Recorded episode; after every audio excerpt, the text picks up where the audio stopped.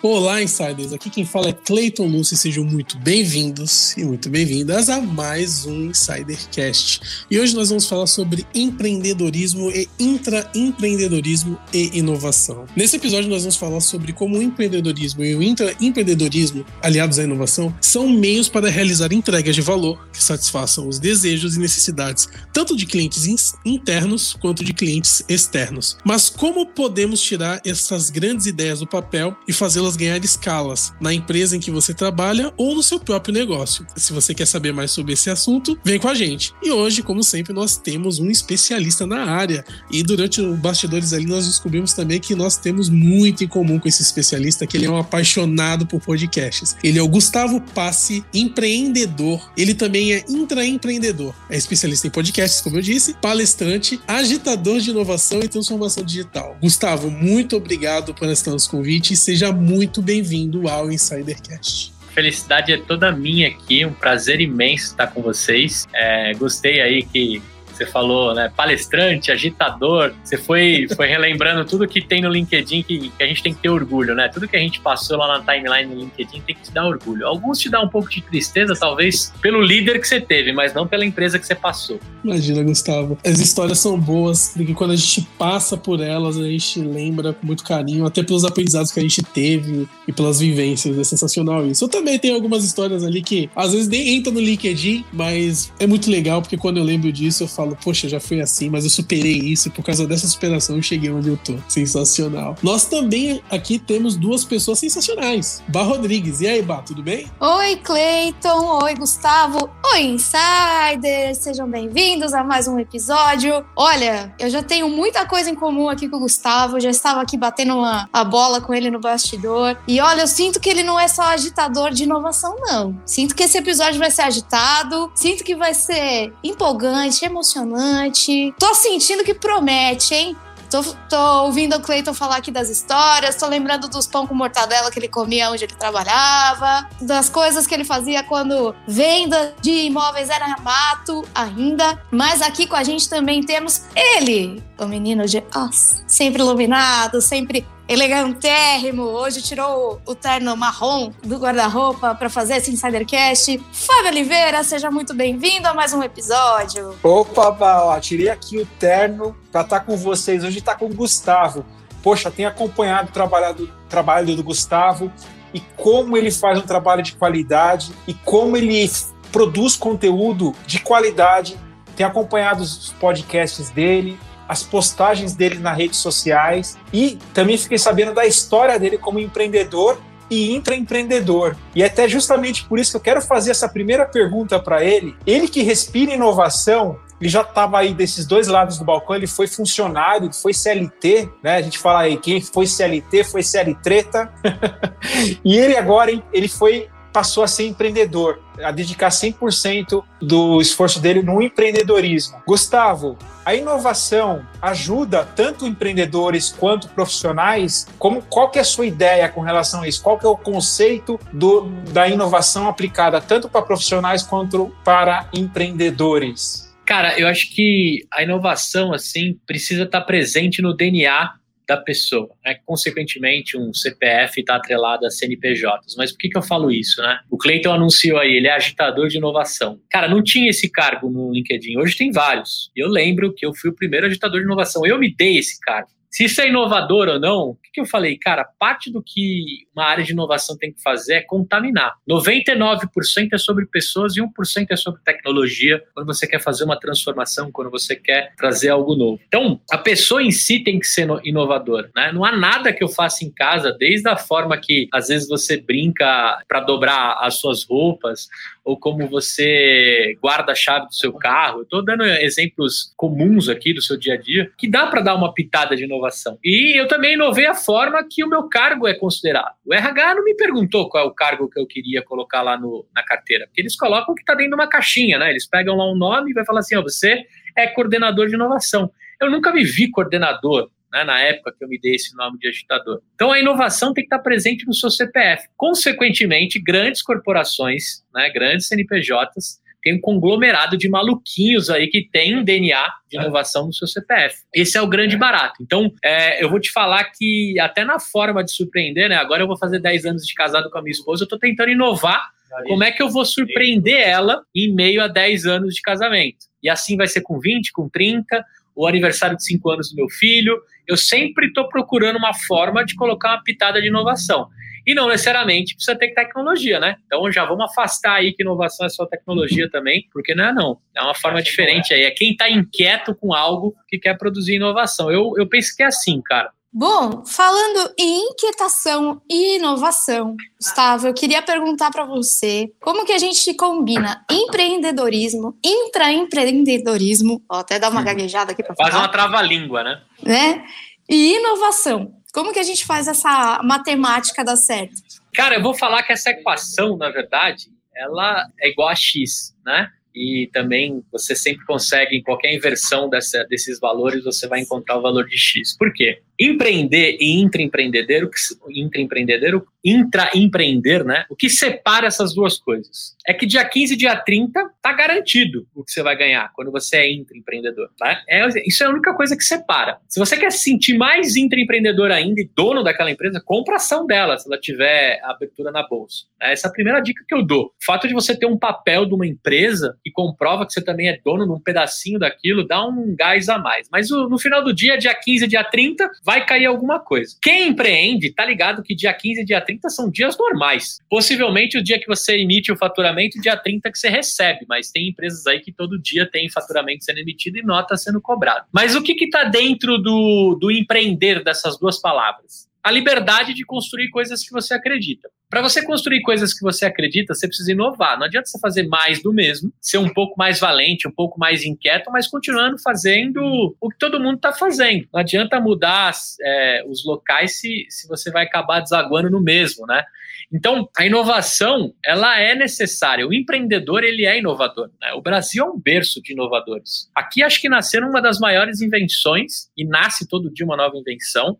A gente corta um doce, como diz a minha sogra, com uma gíria lá de Recife, né? A gente corta um doce para conseguir levar o dinheiro para dentro de casa a gente está sempre inovando. A forma que você vende o sacolé ou o geladinho, né? Dependendo da cidade que você está aí, até a forma que você vai convencer um diretor a fazer algo que você acredita junto com a sua equipe. Talvez você é um pedacinho dentro da hierarquia e não tem o poder da cadeira do diretor.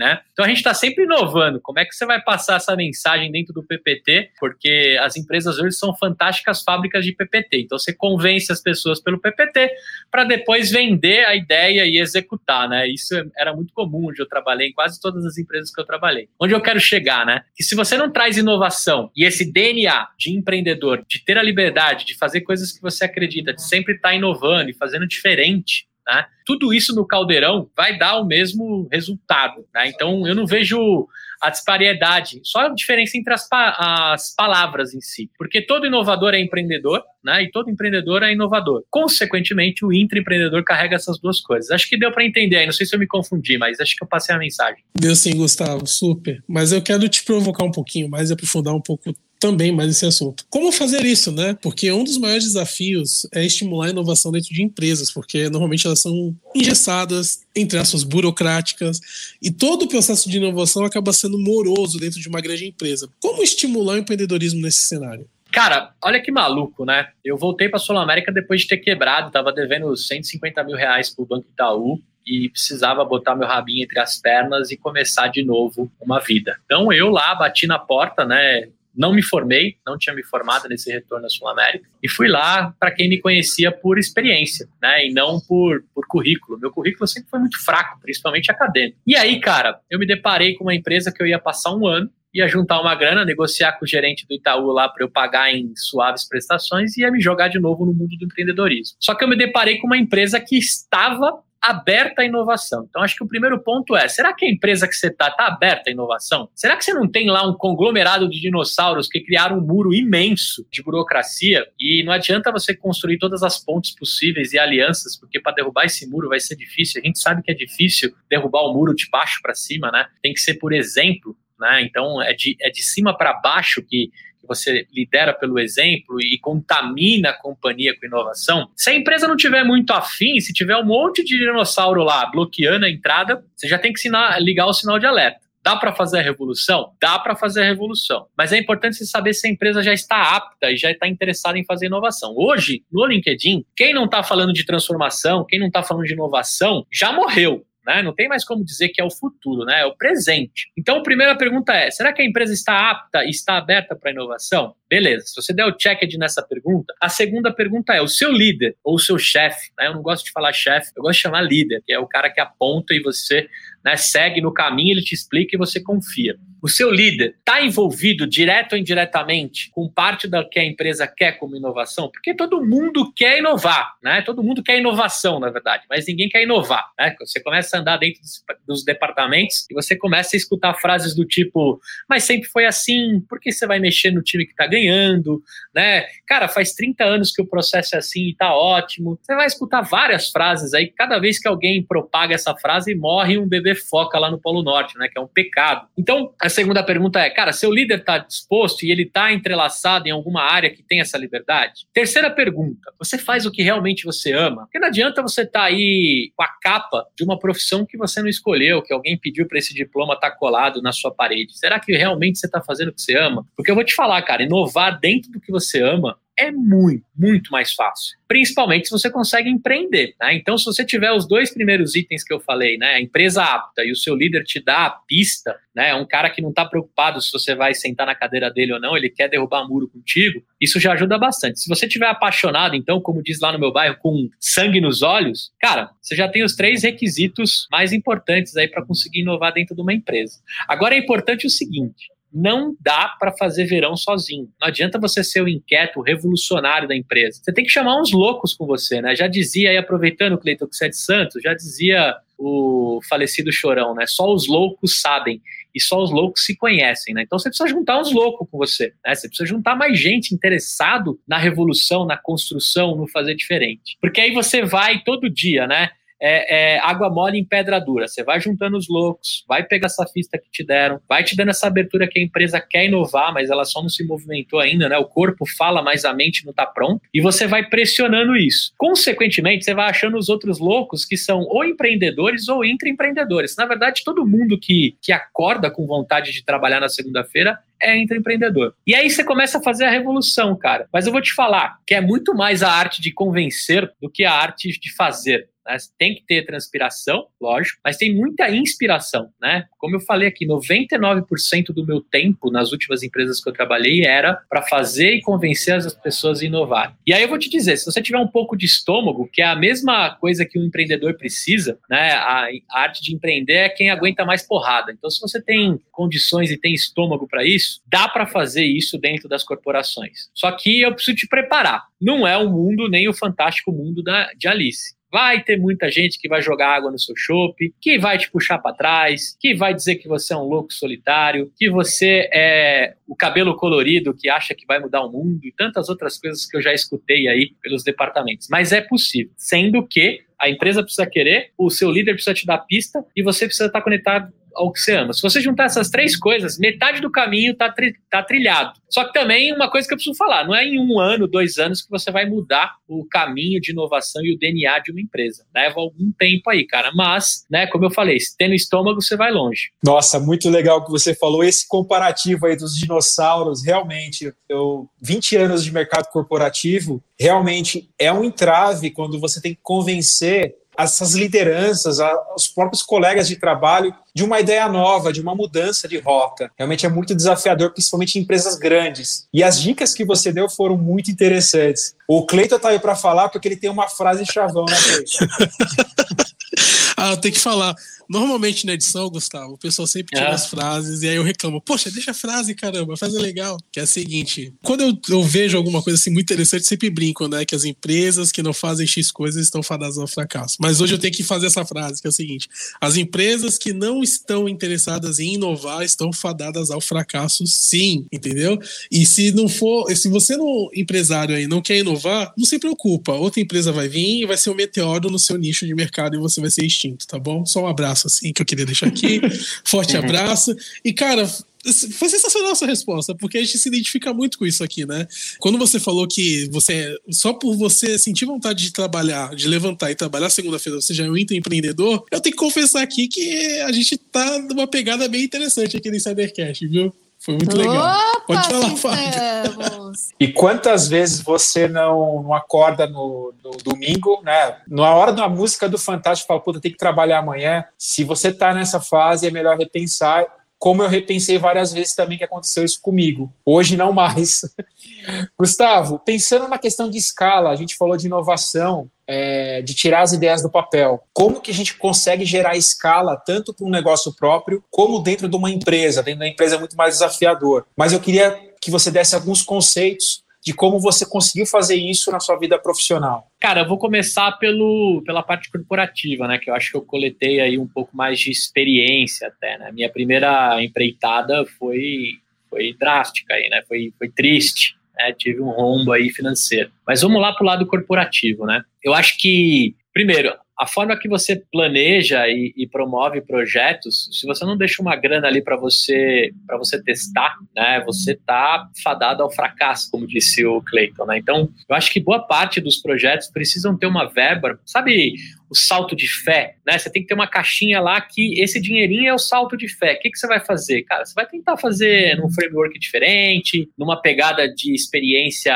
um pouco fora da caixinha, você vai tentar, de repente, usar uma outra startup que está trazendo né, uma solução que acelera aquilo que você está construindo. Sem, sem o dinheiro, sem o recurso, inovar com pouco recurso fica um pouco mais difícil. Não é impossível, mas fica mais difícil. Então, eu acho que o primeiro, o primeiro ponto importante importantíssimo para você conseguir escalar isso dentro da sua corporação é que você recorte um pedaço da sua grana e fala, cara, isso aqui está dedicado para inovar. Esse é o primeiro ponto. E assim, inovação às vezes joga dinheiro no ralo, tá? Não vou dizer para você que tudo que a gente construiu lá na Sul América e nas últimas empresas que eu passei foram tudo mil maravilhas. A minha sala de derrotas ela é muito, mas muito maior que a minha sala de troféus. Eu falo isso em todos os lugares que eu vou, porque na sala de derrota é onde a gente coleciona os maiores aprendizados. Agora eu vou te perguntar, como é que uma seguradora deixa um monte de louco lá que se encontrou tomar risco, sendo que uma das coisas que a gente faz é precificar risco. Ou seja, a empresa tinha lá uma caixinha, caixinha para gastar com inovação e estava disposta a experimentar. Isso são dois pontos importantes. Quando você está com isso dentro da corporação, a chance de exponenciar é muito maior, porque vai criando uma valentia nos colaboradores. Né? Você começa a ficar valente, você fala assim, cara, eu vou arriscar, eu vou dar uma chance para esse empreendedor dessa startup, ele vai acelerar a parada que eu estou fazendo, minha corporação vai ajudar ele a crescer, e se der tudo errado, eu vou pedir desculpa, mas eu vou mostrar todo o aprendizado que a gente teve com aquele teste, com aquele experimento. Né? Então, eu acho que para você exponenciar dentro da companhia, precisa sim de dinheiro, precisa de pessoas focadas no tema, mas todo o departamento de inovação nasceu para morrer. Não é numa salinha com oito pessoas que você vai fazer inovação na sua empresa. Inovação tem que ser DNA das pessoas. Então você tem que exponenciar isso de cabeça em cabeça. Por isso que eu sempre falo dos 99% pessoas, 1% tecnologia. Então você tem que ter dinheiro também para culturalmente você contaminar as pessoas. Não adianta só você ficar tentando fazer ciência de foguete numa sala com um monte de cara de óculos 3D se você não está incentivando o acesso à inovação dentro de todos os colaboradores, do back-office até o cara que está lá na ponta vendendo o seu produto. Então você tem que sim investir em cultura de inovação, em conhecimento, deixar essas pessoas valentes. Então, tem dinheiro que você só vai ver a longo prazo, tá? Já na vida pessoal, o que, que eu acho que é bacana? A gente sempre tem um buzz rolando. E aí sempre aparece um, um mensageiro do apocalipse e fala o seguinte: ah, isso daí não vai dar em nada. Cara, quanto tempo que eu não escuto sobre Scrum, metodologia ágil? Cara, faz boa, eu acho que mais de uma década que eu escutava sobre isso. Que horas que os meus olhos voltaram para esse tema? Quando a água bateu na bunda. É o que a maioria das empresas fazem. Quando a água bate na bunda, todo mundo sai correndo atrás de algo que está pegando. Né? E você, como profissional, também faz isso. Você só passa a atualizar o seu currículo, a ficar mais inteligente, a conhecer mais gente, quando a água bate na sua bunda, infelizmente. Né? Então, uma das coisas que eu comecei a praticar e começou a dar muito certo é todo tipo de louco visionário eu parei para prestar atenção. eu parei de ser aquele crítico, né? Que o mundo tá cheio de crítico. Comecei a parar a prestar atenção que o cara tava falando. E da mesma, do mesma forma que eu ficava recrutando os loucos para estar comigo na inovação, eu comecei a ser recrutado por alguns caras. Isso é muito legal também. Você fazer parte das ideias de alguns caras. Eu comecei a estudar coisas diferentes, né? Esses dias eu estava gravando aí Empreenda Cash uma galera de drone FPV né, que, que é um, uma das promessas aí, né, de você ter pilotos de drone, uma, novo, uma nova profissão e etc. Então, do que, que eu estou falando, né? De você esperar a água bater na bunda da sua empresa ou do seu CPF, quantas vezes você abriu a possibilidade de conversar com um louco, né? Quantas vezes você topou fazer um projeto com o cara, mesmo com o seu feeling dizendo que talvez não daria certo? Porque a gente não tem mais certeza de nada. Então, eu acho que para você exponenciar isso, eu uso demais essa frase, né? Água mole em pedra dura, água mole em pedra dura, água mole em pedra dura. Todo esse tempo você tem que estar tá fazendo para o seu CPF para o seu CNPJ. Só que é o seguinte, quando você pega a veia, como diz a minha mãe, né? Quando você acerta a veia, cara, é aquela, é aquela curva exponencial mesmo, sabe? A galera brinca aí que foguete não tem ré, né? Mas é, até o Elon Musk provou o contrário disso. Mas Cara, quando você toma voo e começa a seguir, se você respeitou essa base, né, de construir algo sustentável, escalável, replicável dentro dos colaboradores, da sua forma de conduzir a sua carreira, cara, não tem mais volta não tem mais volta. Hoje, é, eu empreendo numa empresa que nasceu diretamente para o Gustavo que eu planejei há quatro anos atrás. Então, parte do que eu vivo hoje é reflexo do que eu me posicionei há quatro anos atrás. Eu mexo com podcast há oito, por exemplo, mas o Gustavo que entendeu que hoje, né, a voz de conteúdo da empresa que eu fundei, teria alguma possibilidade foi feita quatro anos atrás. Ah, mas você só tomou coragem em 2021 em meio a uma pandemia? Não. Na verdade, eu consegui entrar na, no X da exponencialidade agora. Eu nem sei se vai ser exponencial, mas eu posso te dizer que eu tô com uma boa base. Se o foguete cair, a gente reconstrói outro aí, ou a gente guarda tudo dentro da mala, põe o rabinho entre as pernas e começa de novo. Mas respondendo para ti, a exponencialidade ela, ela é de médio a longo prazo e você precisa construir. Outro ponto importante, né? O Jordan fala muito sobre isso, né? Eu levei sei lá quantos mil arremessos eu errei para conseguir acertar X, né? A galera aí com dois, três arremessos já está desistindo, né? Então é muito sobre a consistência, né? A resiliência. Eu não queria usar algumas palavras aqui, mas é impossível, cara, não usar algumas palavras que não sejam buzz, né, no sentido de LinkedIn, mas são cruciais aí para você exponenciar e ter uma cadência, uma consistência de inovação e empreendedorismo dentro da sua empresa ou do seu CPF.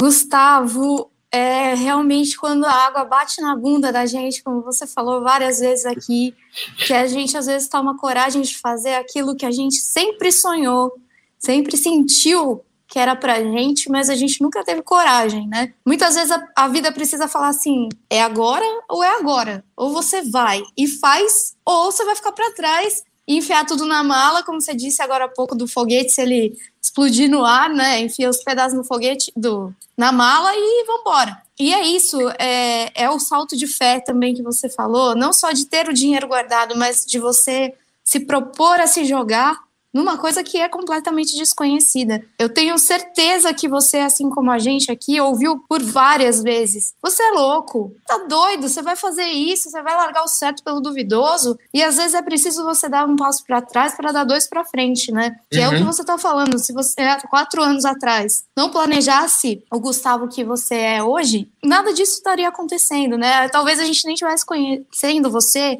conversando com você hoje, né? Você hoje é sócio fundador da Voz e Conteúdo, produz muito conteúdo da Voz aqui, tem essa, esse uhum. ponto em comum com a gente, é apaixonado por podcast, apresenta podcasts que fazem muito sucesso, que é o Empreenda Cash, Pediatra Cash.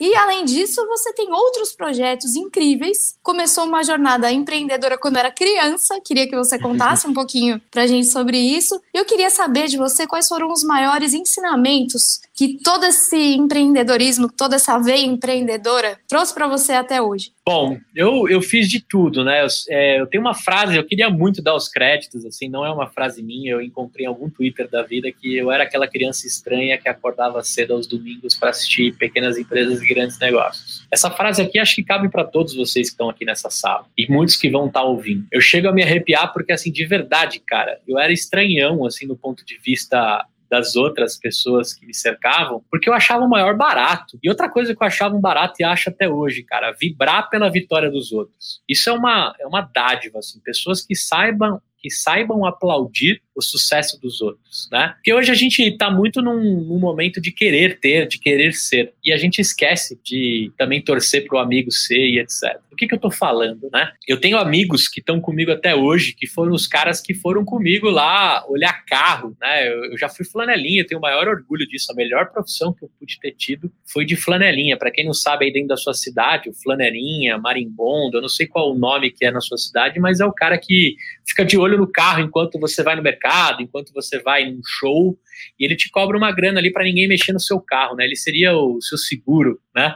É, mas é claro que quando tivesse a bandidagem ali mexendo no seu carro, eu acho que eu era um dos primeiros a correr, porque não tinha muito o que fazer, né? Eu era muito pequeno. Mas onde eu quero chegar, né? Cara, de flanelinha a vender pipa, a abrir bomboniere, a montar loja virtual. Cara, eu tenho usuário no Mercado Livre na época do arremate. Né? Poucas pessoas vão lembrar que o Mercado Livre chamou a remate. E lá eu já vendi algumas coisas, vendia panelas de alumínio.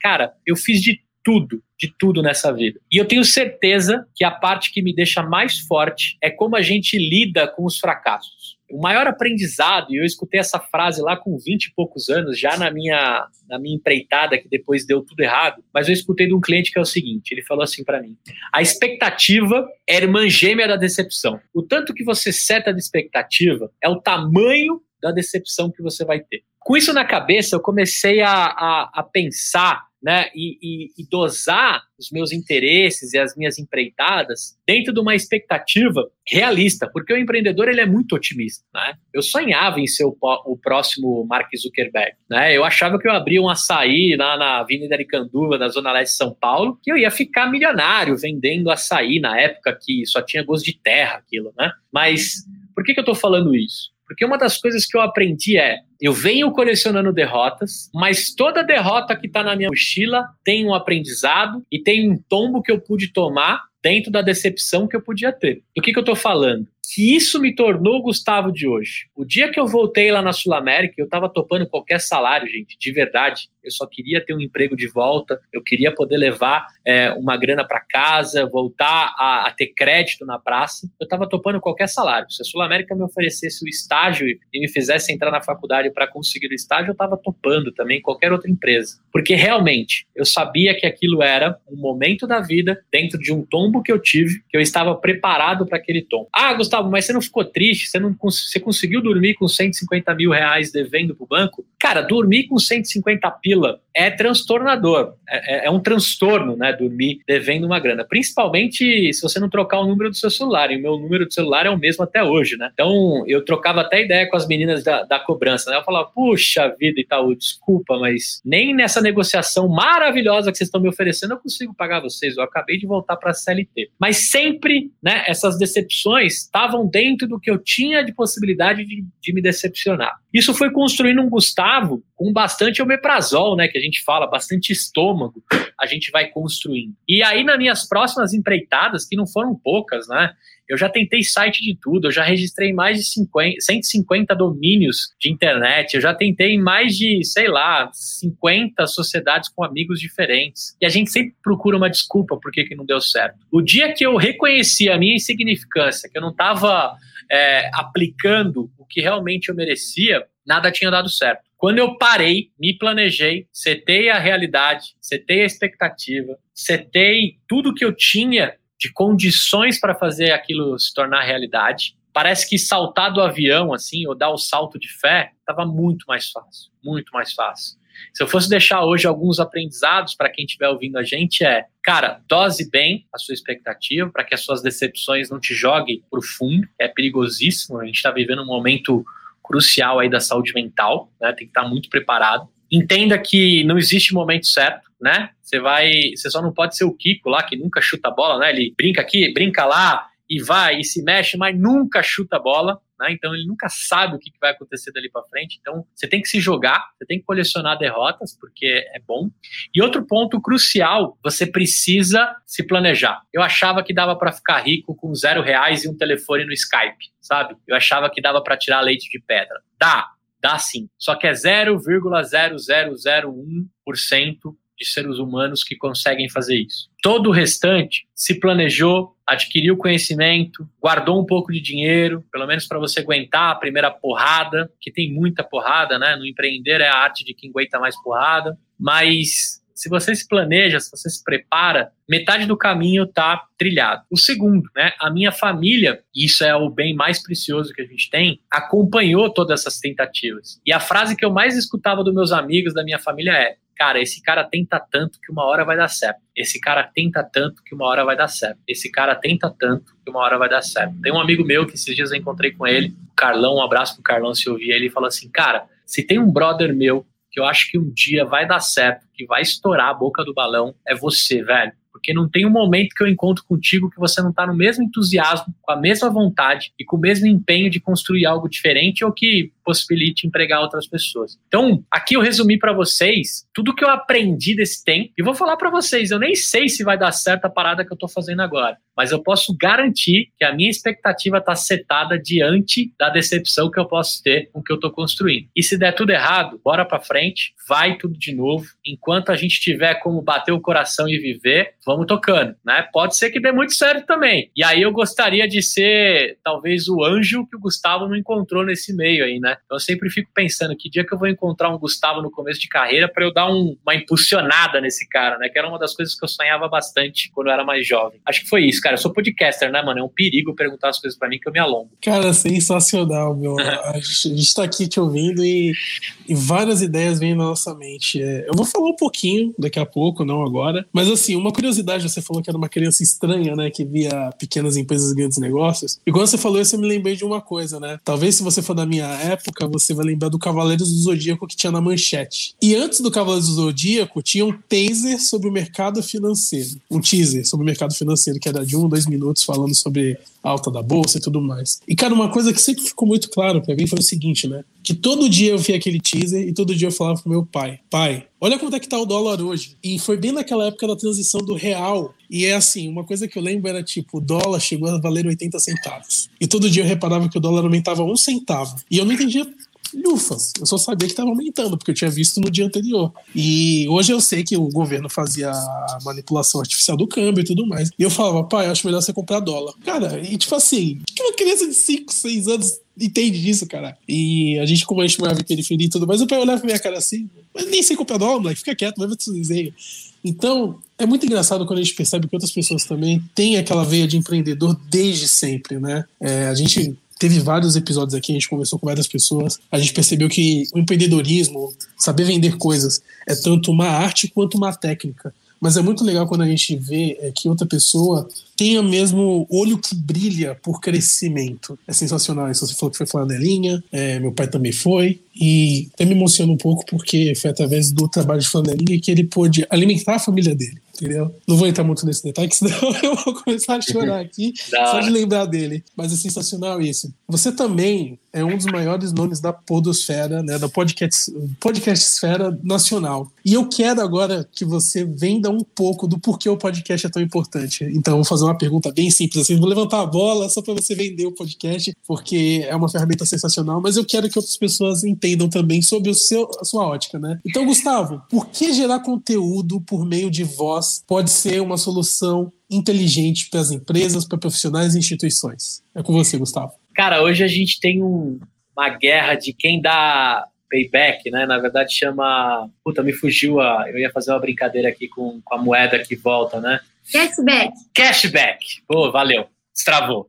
Bom, vamos lá. Todo mundo hoje fica aí oferecendo cashback, né? Se você comprar com o meu aplicativo, eu te devolvo X reais. Agora, você já parou para pensar quanto de cashback o podcast te dá? O podcast te oferece tempo. Né? Tempo é dinheiro, tempo is money, né? Como diz aí os gringos. Agora, o podcast, cara, enquanto você está caminhando, enquanto você está fazendo academia, no trânsito chato da sua capital ou da sua cidade, né? Que agora toda cidade tem trânsito, o podcast pode te entregar conhecimento. Podcast pode transformar a sua vida. Podcast pode te conectar com pessoas e uma comunidade que pode mudar o rumo da sua empresa, da sua carreira e até da sua vida. Né? Eu não conheço nenhum canal de comunicação mais rico que a voz e que dê mais dinheiro para você, que é consequentemente tempo, do que a voz. O podcast está aí há duas décadas como uma das ferramentas mais incríveis que existem. Infelizmente, o Brasil acordou depois dessas duas décadas. Né? Eu sou aí da segunda ou terceira geração do, da podosfera, não consigo nem dizer que eu sou lá do começo, que tem caras aí muito mais pioneiros que, de fato, com o facão, cortaram aí cada um dos pedaços desse,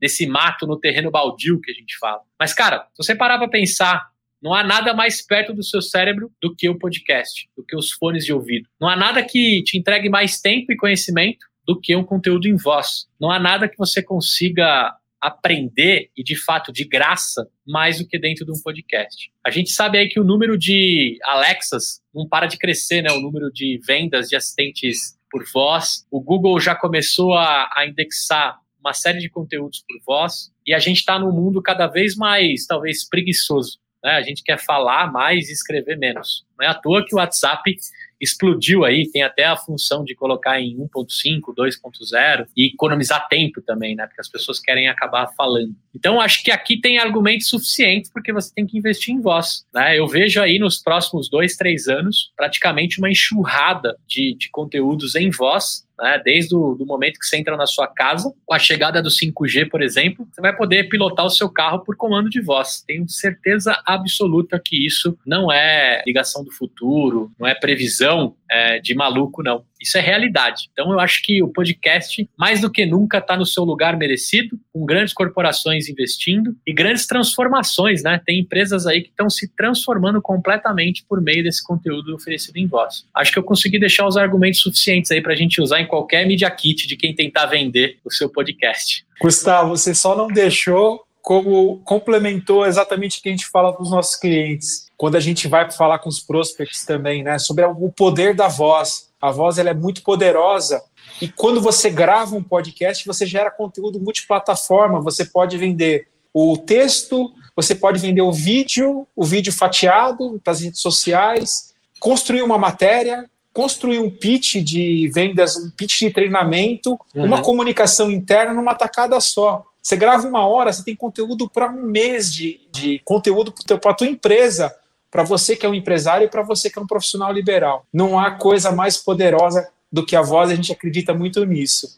Total, total. E a ah, Vá também vai complementar porque voz. ela é apaixonada. Fala, Vá. Uhum. Falou em voz, acho que eu sou uma pessoa suspeita, porque a, a, título de curiosidade, uma das coisas que mais me encantou desde criança era a voz, seja em música, seja em dublagem, seja no rádio, que é minha paixão. Escolhi fazer rádio e TV porque eu queria trabalhar com esse mundo. E o mais legal do rádio é que hoje a gente tem o vídeo, né? Que a gente aparece e bota as nossas carinhas lindas, maravilhosas aqui no sol.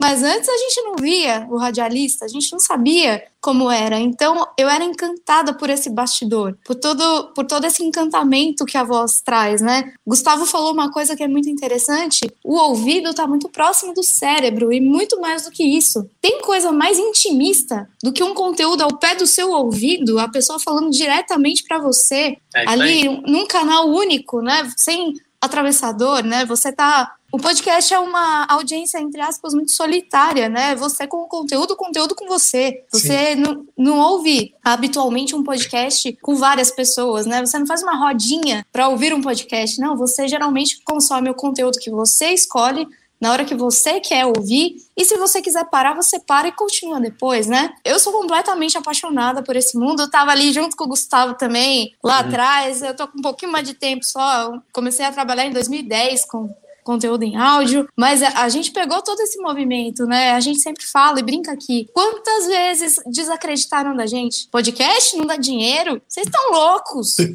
né? O Gustavo deve ter ouvido muito isso. Ah, bastante. Só gasta né? dinheiro com essas bobagens. É. Mas para com isso. Vai ser CLT. né? O que eu achei mais legal até agora do nosso papo, e a gente ainda vai falar mais um pouquinho, é que você, Gustavo, é a síntese dos, de nós três aqui. O Fábio, que veio de um mundo corporativo e que está arriscando no empreendedorismo. O Clayton, que já abriu várias lojas aí no Mercado Livre, tem um, um longo histórico aí de e-commerce. E eu, que sou apaixonada por voz, por podcast, por comunicação. Você é quase um filho nosso! Você é um filho perdido nosso, Gustavo? Você vai perdido aí? Nós vamos ter que fazer um DNA seu aí. É, eu acho que família. pode ser que eu, que eu faça parte aí do, do CNPJ de vocês e nem sei, hein? Olha só, ou a gente venceu e a gente não tá sabendo. dinheiro. É, isso aí. Que legal, meu. Ah, Não, perfeito. Essa parte aí das vendas, né? Ele falou do Mercado Livre. Cara, era uma guerra constante com o Mercado Livre, porque eles mudavam as regras, eles tinham que se adaptar e tudo E bem. derruba anúncio e sobe anúncio, e derruba anúncio e sobe anúncio. Era isso mesmo. Só isso, gente. Mas eu tô achando o papo sensacional. Que legal, viu? Vamos dar o palco aqui para o nosso Fábio apresentador Oliveira. Fábio Oliveira. Gustavo, a gente quer agora tirar o teu crachá, mas você não tem muito crachá, né? O empreendedor não tem crachá. É, Se mistura muito as questões, né? A gente queria, a gente tem uma parte que fala um pouco de inspiração do nosso entrevistado. Você já contou ideias e um pouco da sua vida que foi muito inspirador para gente, das suas histórias. É, eu queria saber um pouquinho dos seus desafios profissionais e pessoais. Você comentou histórias muito legais que você vendia PlayStation. Inclusive, eu ouvi um, um podcast seu que você falou que comprou vários PlayStations num domingo, usado para revender e conseguiu tirar um dinheiro com isso. E também vi uma história deliciosa que você falou que vendia produtos religiosos também no Mercado Livre. Depois acabou vendendo essa lojinha para um, pra um outro colega seu. uhum. E a história do Flanelinha também é muito legal que você comentou. Então, se você puder falar um pouco dessa sua trajetória e como você foi experimentando tudo isso. Também uma história muito legal que eu vi de você, que você montou uma empresa, mudou para o Nordeste, e essa Uhum. empresa acabou quebrando e você acabou tendo um grande aprendizado com isso também. Então, se você puder falar um pouco dessas histórias, porque essas histórias realmente nos inspiram e trazem muito ensinamento para a gente, para os insiders. aquilo que eu falei é, é uma verdade, cara. Ah, eu tenho muitos amigos que falam assim, cara, uma hora você vai acertar na veia, né? Minha mãe fala bastante isso. Hoje eu tive o prazer de entrevistar meu pai, né? Em meio aos 76 anos de idade, eu fiz um podcast com ele. Eu falei assim, pai, você tem ideia do que eu faço? Ele falou, não tem ideia nenhuma. Você é muito louco, cara. Sei lá o que você tá fazendo e às vezes eu tenho até medo do que você vai aparecer aqui em casa com alguma coisa, né? Meu pai, durante muito tempo, foi o meu diretor de logísticas do Mercado Livre. né? Eu vendia que nem maluco lá as muamba e as paradas e meu pai encaixotava, ia no correio e botava para despachar aquilo.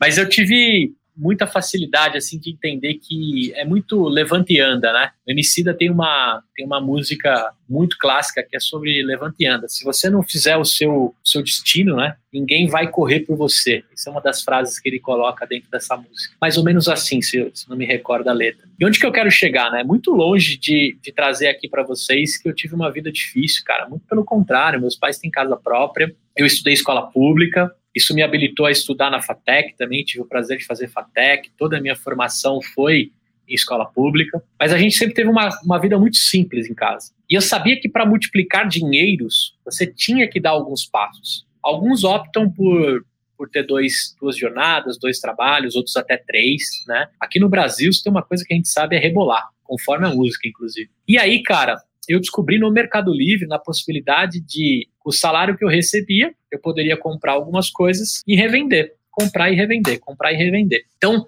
eu tenho uma história clássica, acho que esse eu não contei em nenhum podcast, mas eu, eu fui um ano mais de 12 ou 13 vezes eu fiz Miami, São Paulo, que eu ia lá buscar muamba, buscava camisa, camisa polo da Tommy, terno para empresários, buscava relógio, trazia para o Brasil para vender nesse esquema muamba. Meu sonho era ir para o Paraguai. Quando eu tive a chance de pisar nos Estados Unidos, eh, eu não tive ainda o prazer de conhecer o Paraguai, mas eu ia para Miami buscar muamba. E nessas idas de muamba, eu conheci uma loja lá que é clássica, chamada GameStop, que eles vendem os games usados a um dólar.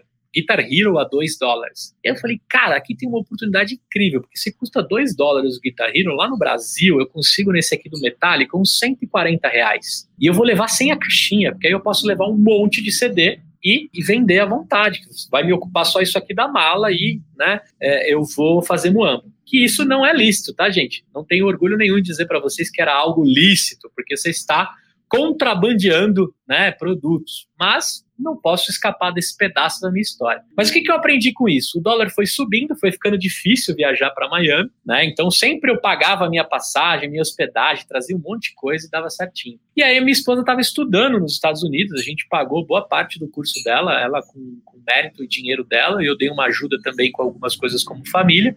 Só que o dólar começou a subir. Consequentemente, eu não consegui mais pisar nos Estados Unidos, e aí você tem que procurar alternativas. Cara, eu caí de novo no Mercado Livre, que sempre foi o meu step. né? E aí, cara, eu descobri que no Mercado Livre é o seguinte: Mercado Livre compra quem tem medo de negociar no LX, quem tem medo do bomnegócio.com, quem vai lembrar desse site que acho que foi até comprado pelo LX. E aí o que, eu resolvi fazer? Já que eu não tinha uma fonte boa para compras né, com dólar bom, eu passei a arrematar é, bem na transição do PlayStation 3 para o PlayStation 4. Cara, eu entrava no LX no domingão, domingão, 9 horas da manhã é o dia do desapego. Todo mundo pega as coisas que tá lá, tomando pó, enchendo o saco, começa a tirar foto e botar no LX. E aí, cara, eu fiz por quatro finais de semana seguidos. Eu peguei R$ 1.800 que eu tinha na minha conta e eu precisava transformar isso em 30 mil reais. E eu comecei a arrematar um PlayStation, 2, arrematava outro PlayStation com a guitarrinha, com os jogos, com a pistolinha. Aí comecei a. Cara, eu rodei São Paulo inteiro comprando comprando o PlayStation 3. E bola de neve, né? Você compra o primeiro, vende do primeiro que eu vendia, né? Então o que, que eu fazia? Só pra galera entender. Compro no LX o videogame com 30 jogos, a guitarrinha, a pistolinha e tudo mais, e vendia no Mercado Livre o console, os controles, os jogos individualmente, a guitarrinha e a pistolinha. Então, um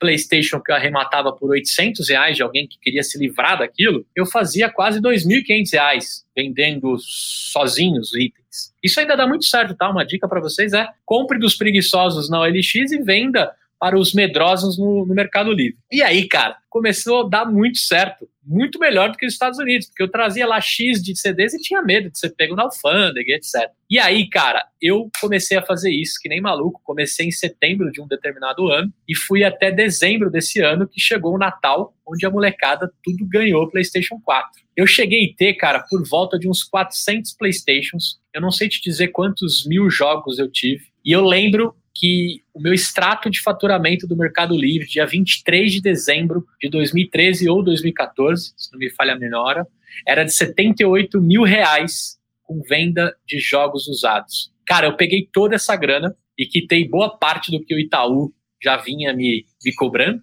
né? E habilitei outros negócios que eu tinha. E aí eu caí no mundo do esoterismo eu visitando alguns dos meus clientes em minha ida em Salvador, eu visitei um cliente que ele falou assim: Cara, eu trago um monte de coisa da China aqui, olha quanta coisa legal que eu trago, etc. Você não quer me ajudar a vender mais? Eu sempre manjei muito de CRM, né, como ferramenta. Eu, eu desenvolvi software de CRM quando moleque e tal. Ele falou: Cara, você, não, você que manja tanto de Mercado Livre, você não quer me ajudar aí a, a colocar isso aqui para. Mas eu quero vender atacado, não quero ficar vendendo pingado, não né? Eu quero vender de talagada, como diz lá no meu bairro. Aí eu fui para ele, não, seu Zé, pode ficar tranquilo, eu te ajudo. Vou, vou fazer um funil de vendas aqui para você, a gente bota de words, a gente vende no Mercado Livre, você vai ficar rico. Ele falou, beleza. Eu comecei a cuidar dele, realmente eu aumentei bastante o faturamento, em 30%, 40% o faturamento dele de vendas no atacado. E aí um belo dia eu falei para ele assim, seu Zé, será que eu posso tirar umas fotos aqui de uns produtos seus e vender no varejo? Já que você vende no atacado, eu ataco o varejo. Só que eu venho a cada sexta-feira aqui buscar em você algumas coisas que eu vendi. Aí ele falou assim, cara,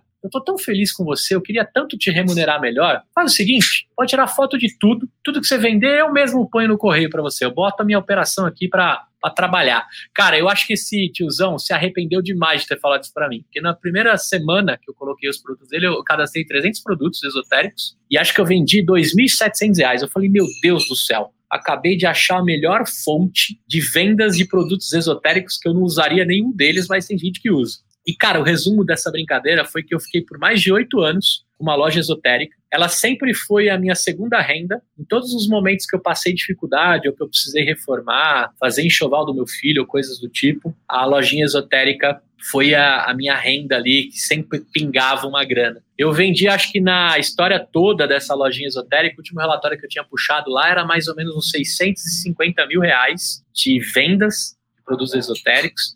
Eu fiquei entre os top 10 vendedores né, que compraria talvez no atacado do seu Zé. Ele sabe dessa história, um português incrível que eu conheci. Chegou um tempo que eu precisei me desfazer. Isso é outra coisa que eu aprendi, acho que vale para todo mundo que quer empreender. Chega uma hora que você precisa se desfazer das suas coisas. Mas como, Gustavo, que você vai se desfazer um negócio que deu mais de meio milhão em quase uma década, né? Se você calcular aí, dá 70, 80 mil reais por ano e etc. Mas por que, que eu me desfiz? Que tomava uma energia imensa minha e reduziu a minha capacidade de pensar e fazer coisas novas em X de tamanho. Consequentemente, o mercado veio crescendo, todo mundo foi aprendendo AdWords, vendas pelo Instagram e etc. E aí foi diminuindo a minha receita. Mas, cara, o que, que eu fiz na hora de me desfazer, né? Eu falei, cara, eu vou tentar vender isso daqui. Quer saber? Eu não vou vender, não. Eu vou pegar um dos meus amigos na época de flanelinha, ou algum dos amigos da época que a gente pegava latinha, vendia lista telefônica, e eu vou dar para ele essa oportunidade de construir algo que, que dá certo. E o cara que tem essa lojinha até hoje chama André Canova, ele é descendente de portugueses também. Na hora veio o nome dele na minha cabeça, eu falei assim, Dé, eu tenho uma lojinha, tá vendendo aí agora 4, 5 pau por mês, só que eu não tenho mais tempo de cuidar disso. Meu pai não tem mais idade para ficar embalando coisa ainda no correio. Eu quero te dar essa lojinha, só que você tem que prometer para mim que você vai cuidar dela com o maior carinho e vai fazer dela a sua primeira opção, já que ela é a minha segunda aqui no momento. Esse meu amigo estava na época dirigindo para Uber. Cara, ele agarrou, ele teve sempre o espírito empreendedor também. O pai dele, português dos clássicos de vender utilidades. Aí ele juntou esoterismo com utilidades, ele criou a Joãozinho Utilidades. Hoje ele é um dos grandes vendedores do Mercado Livre. É, ele vende produtos esotéricos e utilidades, né? Forma de gelo, prego que não precisa de, de prego, né? Para pendurar quadros sem prego. Vende tudo aquelas porcaria que vende no Multicoisas, que a gente compra e encosta, né? Ele vende tudo aquilo pra caramba, assim, muito todos os dias. E esses dias eu visitei ele e falei, cara, eu tô precisando de umas porcaria aí, será que você não tem alguma coisa? Ele falou, cara, pode olhar aí no estoque, o que você quiser pegar, levar para sua casa, só me, só me fala aqui que eu preciso dar baixa, senão o Mercado Livre me penaliza se eu vender e não entregar.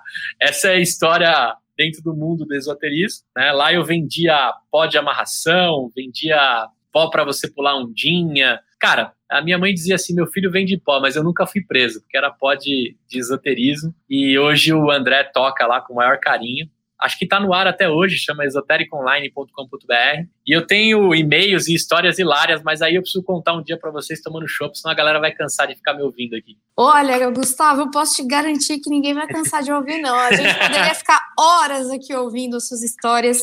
São maravilhosas vi muito de todos nós três aqui, como eu brinquei contigo, você uhum. quase um filho perdido. E é muito legal de ver a paixão que você fala sobre o que você faz, sobre todos, a, toda a tua história de empreendedor, de investidor, de mambeiro, enfim, de tudo. Em cada uma delas tem muita paixão, muita entrega, muita intensidade, muita inovação. E uma coisa que me chamou muita atenção você é tão grato por tudo que te acontece e fica tão feliz com todas as possibilidades que a vida te dá, que a única coisa que você faz é querer retribuir de alguma maneira isso que você recebeu, ajudando alguém que precise tanto quanto ou mais do que você precisou um dia. Isso é tão bonito de ver e é tão difícil ver hoje em dia. É, a gente fala muito aqui no Insidercast sobre humanização de relações nas empresas. As empresas estão percebendo cada vez mais que a humanização é um grande negócio, né? Ou é um, uhum. um dos grandes passos para o negócio prosperar. E você traz isso, como diz a sua mãe, na veia.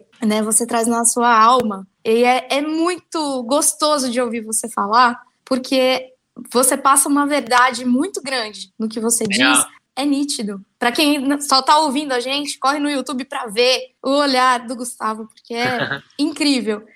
Infelizmente, ah, ah. a gente está chegando no final aqui do nosso papo. Queria que você deixasse um recado para quem está ouvindo a gente de despedida e também as suas redes sociais para quem ainda não conhece teu trabalho conhecer ou, para quem já conhece, continuar acompanhando. Bom, queria agradecer imensamente o convite, eu fiquei muito lisonjeado. Eu sou arroz de festa mesmo, eu topo estar em todos os lugares, eu dou a mão para todo mundo que precisar. Né? Tenho as mesmas 24 horas que todo mundo, consigo me desdobrar dentro disso. Né? Quero deixar um beijo imenso para minha esposa, Carolina Garbellini, para o meu filho João Pedro, que faz parte dessa história, que um dia vai coletar todo esse histórico digital aqui do pai dele fazendo as maluquices. E eu queria convidar você, se você está afim de fazer o seu podcast, destravar a sua comunicação, construir uma autoridade digital, vender seus infoprodutos, se você está precisando de um mentor para sua carreira, eu posso te ajudar. Muitas dessas coisas gratuitamente, eu faço com o maior carinho, né? Ajudo muitas pessoas e adoro fazer isso. Eu queria que você fosse lá no, eu quero, né, que você vá lá no arroba Gustavo Paz, lá tem a minha vida toda, todas as minhas redes. E eu queria finalizar aqui com mais uma frase, pegando o gancho que a Bá falou aí, que é se alguém colaborar com você, revide revide, cara. Revidar a colaboração é a melhor e a coisa mais legal que eu encontrei na vida. Então eu só estou revidando aqui para vocês toda a colaboração que um dia alguém me, me deu uma chuva disso. Tá? Então passa para frente, cara. É um pecado você morrer com alguma coisa debaixo do braço ou guardado dentro da sua cabeça. Aí. Passa tudo para frente que o universo devolve. Quanto mais a gente divide, mais a gente multiplica, né, Gustavo? É. Mais a gente recebe. É isso aí. Poxa, é com muito pesar que eu me despeço de você, mas agradecendo mais uma vez por você aceitar o nosso convite, dividir aqui com a gente tuas experiências, a tua história. Cara, que episódio maravilhoso, sem demagogia. É, obrigada por ser companheiro aí de, de podcast, por amar o áudio. Obrigada por ser essa pessoa que vibra realmente com as conquistas e vitórias dos outros. Esse é um outro ponto a ser destacado, porque realmente é difícil ver alguém que vibre e que não te deseje mais omeprazol do que você já está tomando, né? É, é muito mais fácil você encontrar pessoas que cheguem para você e falem: ah, não, desiste, não vai dar certo não que te desmotivem do que encontrar famílias como a sua que digam: olha, cara, se tem uma pessoa que eu sei que vai prosperar, é o Gustavo. Que vai inovar é o Gustavo. Busquem pessoas assim, que te impulsionem, que te elevem e que não duvidem do teu potencial. Todo mundo tem potencial e não é pouco para chegar onde se quer. Todo sonho pode sim virar realidade, seja empreendendo, intraempreendendo, seja você arriscando, seja você muambando, seja você indo para Miami voltando, se, seja o caminho que for. Se você tem um sonho, não é da boca para fora que eu vou falar. É real. Ele pode sim virar realidade. E como o Gustavo citou uma frase aqui do, do Charlie Brown, agora eu vou citar de uma outra música, de um outro compositor, né? No caso, Milton Nascimento. E se não me falha a memória, o Loborges, que diz que sonhos não envelhecem. E pode ter certeza, eles não envelhecem jamais. Então, se você tem um sonho, corre atrás dele. E é isso. Se não fosse um sonho, o Insidercast não, não existiria, a gente não estaria aqui falando com você. Obrigada mais uma vez, Gustavo. Obrigada, Fá. Obrigada, Cleiton. Cleiton, é contigo. A gente se encontra no próximo podcast, no próximo episódio. Obrigado, Bah. Nossa, fiquei nesse episódio, primeiro, com a oportunidade do Insidercast que ele me proporcionou de trazer o Gustavo aqui para nossa mesa. Quando a gente poderia ter a oportunidade de ter o Gustavo com a gente e receber tanto conhecimento e tantas boas histórias e ensinamentos que ele trouxe para a gente aqui nesse episódio. Eu notei alguns insights aqui, Gustavo, você falou muita coisa que vai muito encontro com as pessoas vencedoras que a gente tem falado aqui no Insidercast. Sair da zona de conforto, ter uma mentalidade positiva, tentar arriscar. Você deu até um exemplo. Não pode ser o Kiko que nunca chuta a bola. Colecione derrotas, mas aprenda com elas e se levante. E mais do que isso, Gustavo, você mostrou para a gente que é preciso colocar o coração na frente das, de tudo e a humanização. Eu vejo você colocando muito conteúdo gratuito na internet. Os seus treinamentos, você fez muitos treinamentos gratuitos. Muita gente no mercado é, fala muito de você, muito bem de você, principalmente desse ser humano que você é. Obrigado, Gustavo. Para a gente foi uma honra ter você com a gente e para mim foi um, assim, um prazer muito pessoal ter essa interação com você hoje aqui nesse Insidercast. Bah, muito obrigada, muito obrigado, Insiders, e muito obrigado, o Homem das Luzes, Cleiton Lúcio. Obrigado, gente. É, Gustavo, foi sensacional, né? A gente percebe essa energia que tem a, eu posso dizer, a similaridade que a gente tem com as pessoas quando a gente entrevista elas. Por exemplo, né, eu vou até contar umas histórias aqui, durante você foi falando das histórias de viajar para Miami e tudo mais.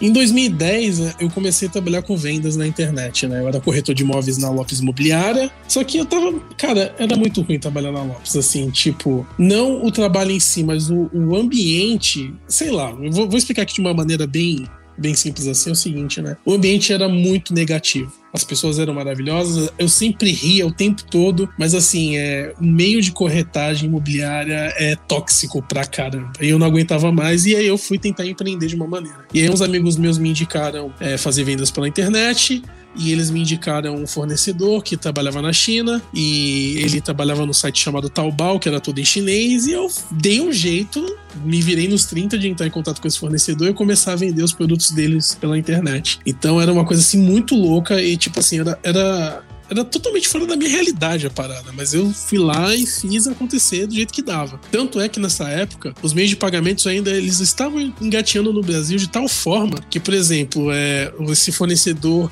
ele recebia por depósito bancário. O único meio de depósito bancário era o Western Union. E em Santos tinha uma agência do Western Union que porque era na minha vez, né? Porque nada pode ser fácil. ela fechou e foi para São Paulo na Sé. E lá vou eu pegar um ônibus, eu pegar carro para pagar é, as parcelas, né? Pagar os depósitos pro fornecedor me mandar os produtos que eu comprava. E era muito engraçado isso, né? Então, assim, eu sempre trabalhei com vendas pela internet, né? E eu sempre buscava meios e maneiras. Cara, eu vendia pelo Orkut, para começar, pra você ter uma ideia. Eu lembrando dessas situações agora, é muito engraçado, porque cara, era desafiador demais, mas mesmo assim, né? Quando a pessoa é jovem, ela tem energia, ela vai e faz, né? E dava certo. É, outra história interessante de vendas é o seguinte, né? Teve uma época aí que a gente que já mais, bem mais estruturado, a Bárbara já estava comigo nessa época, e a gente começou a vender pelo Mercado Livre é, produtos de luxo. E o que, que a gente fazia? A gente comprava da China com fornecedores e tal, e trazia por Flex Expresso. Então, tipo, chegava aqui em cinco dias e pagava os impostos, né? fazer o que? É a vida, a gente tem que pagar, tem que seguir a regra do jogo. E um belo dia a gente fez, acho que 40 mil reais em vendas no Mercado Livre. E a gente tinha que entregar os produtos aqui e tava tudo pago. A gente tinha pagado tudo. E a gente chegou pro fornecedor. Então, meu amigo, tudo em inglês, né? Então, meu amigo, é. A gente precisa enviar isso aí, né? Envia logo. E o fornecedor falou assim: é, sorry, friend, é, I don't send for DHL. Traduzindo, desculpa, amigo, mas deixa eu enviar mais pro Correio Expresso. E tinha prazo. E a gente ficou assim, meu Deus do céu, ferrou. E a gente deu um jeito. A gente deu um jeito, a gente achou, a gente achou um fornecedor em Miami e a gente mandava o produto da China para Miami e de Miami para o Brasil. E a gente tinha que ir lá buscar lá no, no, na cidade de São Paulo, né? No lugar bem suspeito. Mas a gente entregou no prazo. E tudo isso sempre com muita emoção. Então, assim, gente, é. Entre outras histórias, tá? Que a gente pode falar aqui com o Gustavo e que provavelmente tem sinergia. Mas, assim, uma coisa que a gente percebe é que empreender é realmente um desafio, empreender realmente muitas vezes é uma luta, mas é uma coisa assim que é extremamente prazeroso. Cara, é sensacional a emoção quando você faz algo, quando você cria algo e isso começa a dar certo. Eu sempre, entre aspas, tive um pouquinho de inveja de quem tinha o salário no final do mês, mas só de pensar que não teria desafios tão grandes quanto o empreendedorismo, eu falava assim: é, ok, é legal ter salário ali, é legal ter uma estabilidade, mas eu prefiro me jogar, eu prefiro pôr a pele em risco, né? É, e é muito engraçado quando você percebe que coisas que você vivencia, coisas que você sente na sua pele, você sente no seu ser, é, já existem pessoas que começaram a traduzir, como por exemplo, por aquele risco do, do livro do, do, Taleb, era algo que a gente já fazia. Então, por exemplo, eu, eu e o Gustavo, a gente fazia isso, a Bárbara fazia isso, o Fábio fazia isso em algum, alguns setores da vida dele, pôr a pele em risco, se jogar. Por exemplo, o Fábio ele é um executivo que saiu de uma multinacional gigante e ele veio empreender, entendeu? E sem segurança nenhuma.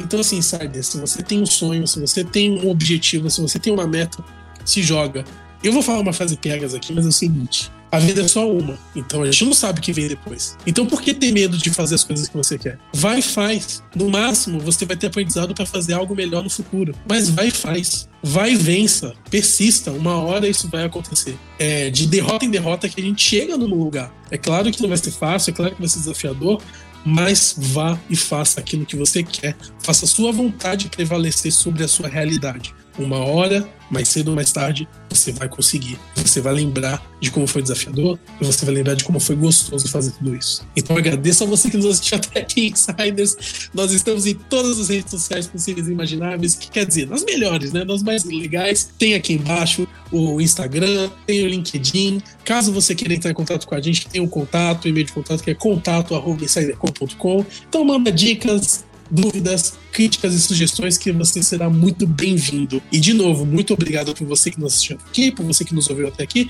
E como sempre, nós nos encontramos no próximo episódio do Insidercast. Tchau!